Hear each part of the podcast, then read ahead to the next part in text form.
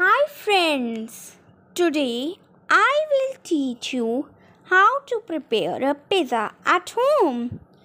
For this we need a thin crust or pan pizza base, red pizza sauce, grated mozzarella cheese, vegetables like capsicum, onion, olive, mushrooms, sweet American corn or baby corn cut into pieces. Italian herbs, oregano, and chili flakes as desired.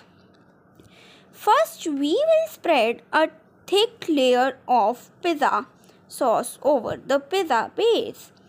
Then, we will layer grated cheese over it. After that, we will spread a layer of vegetables on the pizza. Now add more cheese on top avoiding the veggies.